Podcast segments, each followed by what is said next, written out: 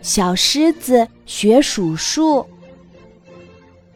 每天早上吃包子的时候，小狮子有时候吃的少了，觉得没吃饱；有时候又吃的太多，肚子胀得难受。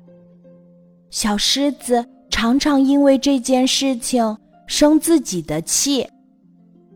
这事儿后来让小兔知道了，他对小狮子说：“小狮子，这不很简单吗？你只要学会数数就可以了。记住每天吃几个包子，正好不饿也不撑，是吗？数数会不会很难呀？不难啊，你就学我这么数：一、二。”三、四，是不是一点儿都不难呢？不一会儿，小狮子就跟着小兔学会数到十，数到二十了。不仅如此，它还学会了认数字。小狮子终于弄清楚了，它每天早上吃七个包子正好，不会太撑，也不会太饿。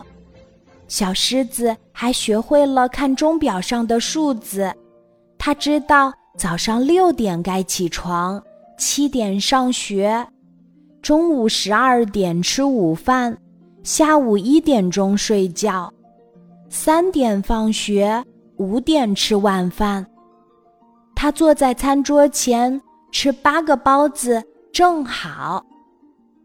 晚上九点了。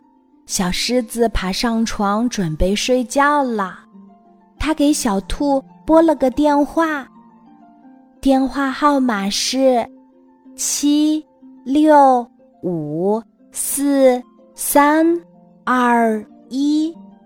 电话接通了，喂，小兔吗？我是小狮子，谢谢你，学数数真有用。